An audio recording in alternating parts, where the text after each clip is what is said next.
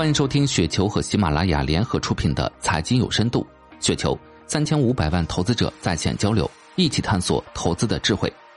听众朋友们，大家好，我是主播费时。今天分享的内容叫“谁将成为 AI 一哥”，来自远川投资评论。随着一季报披露完毕，公募基金们在 AI 战场上的路线也逐渐展现出来。AI 主线一来，敏锐的人又嗅到了一战成名的机会。不过，买入 AI 容易，投好 AI 却很难。作为信息技术的集大成者，AI 产业链可谓包罗万象，诸多领域都可以与 AI 搭上关系。这种大产业下，机会未必是平均分布的。回想二一年的医药行情，在二月份医药生物指数见顶之后，CRO 板块却继续上扬，一直到八个月以后的十月份才最终开启下跌之旅。或许只有解答了江城的一系列问题，并成功在 AI 产业链中抓到类似医药行业中的 CRO 级别的细分领域，才有望从一众同行中脱颖而出，成为 AI 一哥。面对这道考题，基金经理们交出了两份不一样的答卷。一份调仓算力压住上游硬件，一份布局软件博弈下游应用。算力 AI 卖水人，在四月一日的华为第二十届全球分析师大会上，华为轮值董事长孟晚舟公开发声，预计到二零三零年，AI 计算能力将增长五百倍。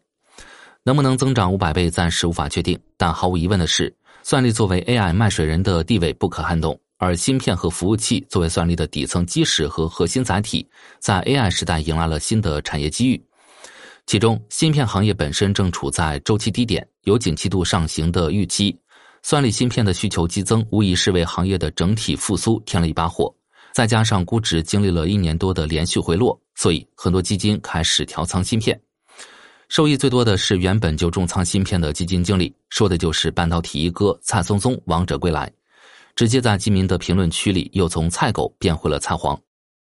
在 A 股的上市公司中，核心的算力芯片厂商主要有两家，分别是海光信息和寒武纪。其中，海光信息的深算一号可以运行 AI 大模型，包括模型的训练和推理过程。虽然产品性能只相当于英伟达2014到2015年发布的 P100，但已经是国内第一梯队。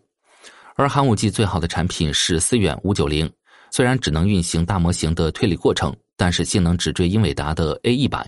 初步看已经能达到 A 一百算力的百分之七十以上。所以在 ChatGPT 带火了算力之后，两家公司都获得了市场的广泛关注。对此，蔡松松只是通过诺安核心灵活配置买入了八十二万股，约合一点五亿的寒武纪。反观曾与蔡松松齐名，甚至被基民打包戏称芯片投资卧龙凤雏的郑微山，这一次却成了寒武纪上涨的最大推手。一季度通过银河创新成长，直接建仓了六百五十万股寒武纪，成功进入十大股东之列，并且还加仓了海光信息，两大算力芯片供应商分别成为了郑微山第九和第十大持仓。单纯比较对算力的信仰程度，郑微山显然要更强烈一些。而除了芯片以外，AI 服务器作为算力的核心载体，需求也是水涨船高。浪潮信息作为 AI 服务器行业龙头，全球市占率超过百分之三十，自然是绕不开的关注点。这一次，浪潮信息的股价表现出了很强的韧性，并在四月份创出了年内新高。其中，招商基金应该是浪潮信息的最大力挺者，不仅是翟向栋管理的招商优势企业买入了六百四十万股浪潮信息，贾成东更是有多支产品建仓。在持股浪潮信息的前十大基金名单里，两人合计占据了六席。值得一提的是，三月三日，在浪潮信息因为母公司被制裁而一字跌停后，拥有全球生产制造基地以及供应链的服务器 ODM 龙头工业富联接过了上涨的接力棒，成为许多资金的配置。一季报过后，工业富联也新进了交银三剑客之一和帅的前十大。虽然现在的重仓股在医药行业，但 TMT 却是何帅的核心能力圈之一。在基金一季报中，何帅明确表达了对 AI 行业的看重，尤其是在中国，可能首先还是从强大的制造业体系中选择优秀的公司。应用降本增效。尽管算力是 AI 的基础，但 ChatGPT 这类生成型 AI 的最大作用还是在于赋能下游应用。一方面，在生产力工具。AIGC 能够降低内容创作成本，它不仅能干很多人的工作，甚至干得比人快。另一方面，在交互体验上显著提升的大模型，也会给智能设备带来更人性化的体验改善。再加上国内经过第二次游戏版号暂停发放之后，核心游戏公司从去年四月份开始陆续获得版号，今年一季报正式密集上线期，游戏板块本身有估值修复的预期，所以 AI 加游戏方向率先受到了资金抢筹。其中最激进的可能要数海富通的吕超越。二零一九年时，吕超越也曾因重仓半导体而与卧龙凤雏一起被合称为诺安银河海公公。不过，相比于蔡松松和郑微山，吕月超更擅长的应该是风格轮动，所以并没有一直固守半导体，而是在二一年之后转战新能源。在具体的方向选择上，吕超越这一次与卧龙凤雏分道扬镳。除了寒武纪以外，建仓更多的还是游戏、办公等 AI、GC 下游应用，尤其是游戏股昆仑万威成为了第一大持仓。而在提升智能设备的交互体验上，安防是市场上讨论较多的一个应用场景。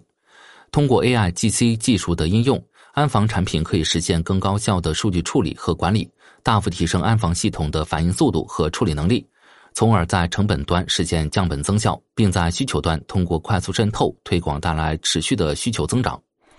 所以，安防领域的两大白马海康威视和大华股份也受到了众多明星基金经理的关注。不过，具体在两者之间如何抉择，基金经理们却有着各自的不同。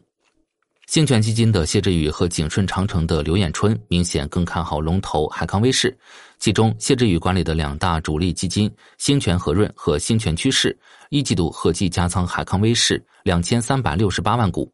而上投摩根的杜梦和红利基金的王鹏则更青睐大华股份，尤其是杜梦，在其管理的规模前五大的基金产品中，大华股份都冲上了前十大持仓。算力还是应用，押对方向非常重要。但仅仅是压对方向还远远不够。成为一哥，首先要和行业绑定很深，但许多时候又跑不过行业本身。因此，无论谁成为 AI 一哥，或许仍然免不了一样的灵魂拷问：我要真信，那就直接买 ETF，不香吗？以上就是今天的全部内容，感谢您的收听。